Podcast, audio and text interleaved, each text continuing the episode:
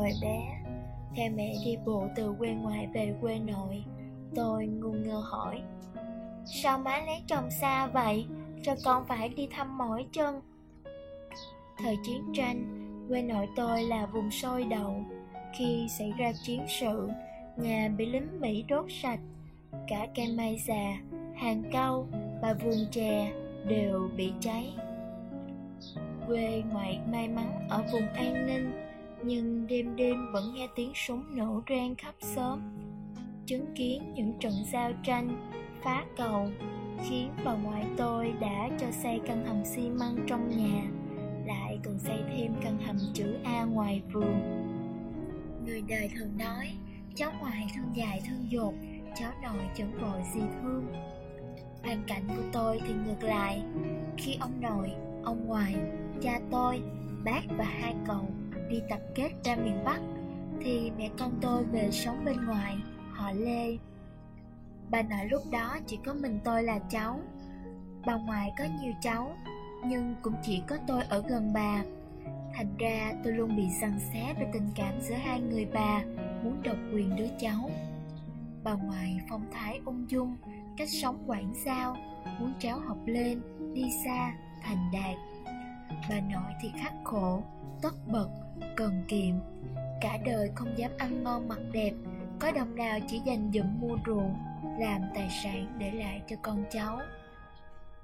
Bà mong cháu lớn lên có vợ quê ở cạnh bà để coi sóc vườn tược và mấy mẫu ruộng của bà.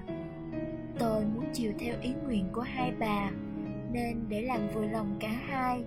Hồi còn nhỏ, tôi mơ trở thành kỹ sư nông nghiệp, ra trường về làm việc gần nhà. Thật tiếc là ước mong không thành. Suốt năm, bà nội với cô bốn lo vườn tược, ruộng nương, nên vài ba tháng bà mới xuống thăm cháu, kết hợp thăm nhà thờ hộ nguyện của bà cũng ở xã Đức Vinh. Có một lần, bà làm tôi mắc cỡ quá chừng. Năm tôi học lớp nhì, bà về quê cha ăn dỗ, nhớ cháu nội. Bà đến sân trường tiểu học vào giờ ra chơi, bảo bạn gọi tôi ra cho bà gặp. Rồi bà đưa tay qua hàng rào, nhét vào túi tôi mấy cái bánh ú lại còn bắt tôi ăn ngay một cái trước mặt bà để khỏi đói bụng. Tôi lắc đầu quầy quậy không chịu ăn. Bà nhất định chờ tôi ăn xong rồi mới chịu đi. Thằng bạn tôi đứng gần đó cười chế giễu tôi phải chia bớt cho nó một cái bánh, để nó không kể lại với thầy giáo và các bạn. Đầu năm 1967 gia đình nhận tin, cha tôi hy sinh trên chiến trường. Mùa hè năm đó, nhà nội bị đốt, đạn pháo bắn ngày đêm, không ở quê được nữa.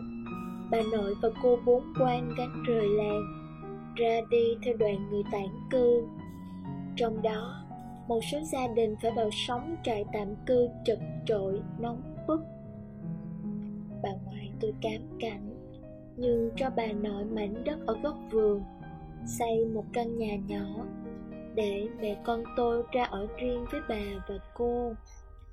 Bà con trong xóm xúm lại giúp gánh đất đổ nền, xây lên một căn nhà vách đất bện rơm. Nhưng lập ngói và tôi xi măng tôi theo sát những người thợ. Năn nỉ họ sửa chỗ này, làm thêm chỗ kia cho vừa ý mình. Năm đó tôi 12 tuổi. Lần đầu tiên mẹ con tôi có căn nhà riêng. Nhà nghèo, Tôi trưng bày bàn thờ tổ tiên họ Huỳnh Với bộ lưu đồng bà tôi đem theo Và những bình hoa nhựa Mua ở chợ Đồng Cát.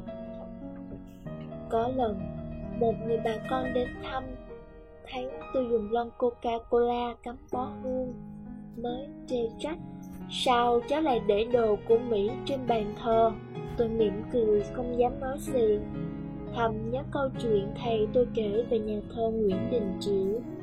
Dứt khoát không chịu dùng xà bông và không đi trên đường cái quan của giặc Pháp. Tết đến, cây bông giấy tôi trồng vương cao trước hiên, hàng bông thọ vàng rực hai bên lối đi. Nhà tôi đẹp hơn, nhờ tấm lịch và mấy bức tranh cậu tôi ở Sài Gòn gửi về cho. các bạn học cùng lớp ở trung học mộ đức vào thăm tôi đãi các loại bánh mứt mà hai bà tôi cầm cụi làm từ những ngày trước tết những năm trước đó, ngày tết tôi luôn đem trái cây, bánh mứt về cúng bên nội và những túi bánh ít, bánh ú bà nội gửi về biếu ngoại. Kể từ tết năm này cho đến ngày hòa bình, chiến tranh gieo rất đạm miền trên đường về quê nội. Tôi chỉ còn một vùng quê để đón tết. Hàng ngày tôi ăn ngủ bên nhà mình, nhưng vẫn thường xuyên qua nhà ngoại, giúp bà và dì bảy quét dọn trong nhà, khóa cửa. Khi nghe tin ông ngoại bị bệnh, mất ở hà nội bà ngoại tôi quy y chùa thiên phúc tự trong thôn thiết trường, được sư thầy ban pháp danh như sinh. Người em ruột của ông ngoại thì trụ trì chùa linh sơn ở thôn vĩnh phú. Vậy nhưng không hiểu sao, hồi đó nhà ngoại tôi không lập bàn thờ phật, mà chỉ treo một bức ảnh lớn của hòa thượng thích quảng đức với vẻ mặt nhân từ, đứng trước chùa quan thế âm phú nhuận xa định.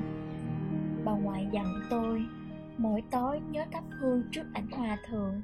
Và trên bàn thờ tổ tiên họ lê, rồi mới về nhà riêng học bài.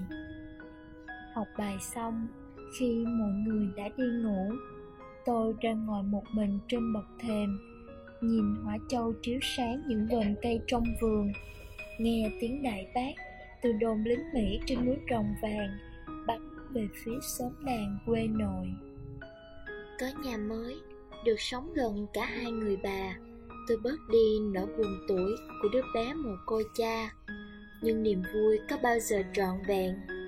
Trước, sống trong ngôi nhà rộng rãi, có ruộng vườn thoáng mát bao quanh. Nay phải ở trong căn nhà nhỏ, không có đất trồng rau, trồng lúa.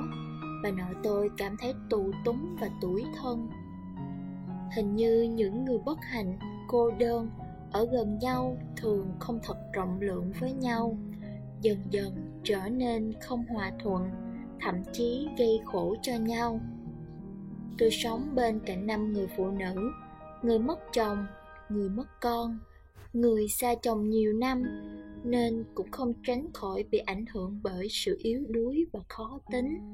Những xích mích nhỏ tích tụ dần đến khi bất hòa về cách tổ chức ngày giữa cha tôi là giọt nước tràn ly, bà nội và cô tôi chuyển vào ở nhà thờ họ Nguyễn, trong sớm bên kia cầu Vĩnh Phú, để lại căn nhà mới xây cho mẹ con tôi. Việc đó làm tôi buồn mãi nhiều năm sau. Có những buổi trưa, tôi ra vườn trải lá khô dưới bóng cây vú sữa, nằm nhìn lên trời cao, nghĩ anh linh cha tôi ẩn khuất đâu đó, có thấy xót xa cho tâm hồn đứa con đang bị tổn thương. Hòa bình, bắc nam sum họp, gia đình hai bên nội ngoại của tôi cũng hòa giải với nhau. Người ta nói, có hàng triệu người vui, trong khi hàng triệu người buồn. Gia đình tôi có cả vui lẫn buồn, và khó nói vui hay buồn nhiều hơn. Phía ngoài hai con trai về, nhưng ông nằm lại ở miền bắc. Hai con rể bỏ xác trên chiến trường. Phía nội, ông nội về, nhưng con trai lớn, con trai thứ và con rể đều gửi nắm xương tàn nơi xứ lạ. Ông bà nội về là vườn xưa đầy cỏ dại. Gia đình dỡ căn nhà nhỏ ở đất vinh, lấy gỗ và ngói về đất hòa dựng lại chỗ trú ngụ. Như các địa phương miền trung, quê tôi cũng lãnh chịu hậu quả từ việc áp dụng chính sách hợp tác hóa nông nghiệp của miền bắc. Ruộng công điện quân cấp trước đây cũng như ruộng tư hữu do người dân đổ mồ hôi sôi nước mắt tạo lập đều thuộc về tài sản chung của hợp tác xã. Bà nội tôi trở thành tay trắng. Khi có chủ trương khoán hộ gia đình nhà tôi không còn người đủ sức lao động, nên đành chịu thiệt thôi. bà nội, ông nội, rồi bà ngoại tôi lần lượt qua đời. Mấy năm gần đây, đời sống quê tôi khá lên nhờ làm ăn dễ dãi. Đất ở quê ngoại lên giá theo tốc độ đô thị hóa. Các cậu tôi đều lập nghiệp ở thành phố, Nên quyết định bán hết 3 phần tư khu vườn của ngoại. Để lấy tiền xây nhà thờ mới. Góc vườn xưa là căn nhà nhỏ của tôi, Nay thành vườn người khác. Tôi đi xa về, Đứng bên này ngẩn ngơ nhìn sang, Lòng bồi hồi thương nhớ những ngày thơ ấu. Khu vườn của nội Bị hàng xóm lấn chiếm một đường bừa, May mắn Vẫn giữ được hơn 2.000 mét vuông. Tôi và Sơn Hải Đứa em, con người chú, Gọi ông nội tôi là bác ruột, Rất gần gũi với tôi, Vì mẹ em cũng là người họ Lê ở Đức Vinh, Được địa phương cấp sổ đỏ, Cùng góp sức xây nhà thờ, Cùng là lưu giữ di tích của tổ tiên họ Huỳnh Vậy là, anh em chúng tôi cũng được chứng nhận quyền sử dụng một mảnh đất quê hương, chứ không phải người mất gốc. Nhà thờ nội ngoại tôi đều đã xây dựng khang trang sân vườn có hàng rào riêng biệt. Cũng như lúc ông bà tôi còn sống, mỗi chuyến về quê, tôi lại sắp xếp thời gian cẩn thận. Lần này về thăm nhà nội trước khi về nhà ngoại, thì lần sau đổi lại thứ tự, để hương hồn ông bà hai bên đều được vui lòng. Nhưng đó là nhà chung của gia tộc, còn căn nhà riêng nhỏ bé xưa kia của mẹ con tôi nay chỉ lưu lại dấu tích trong một tấm hình kỷ niệm. Nguyệt Sang giác ngộ Xuân Tân Sửu 2021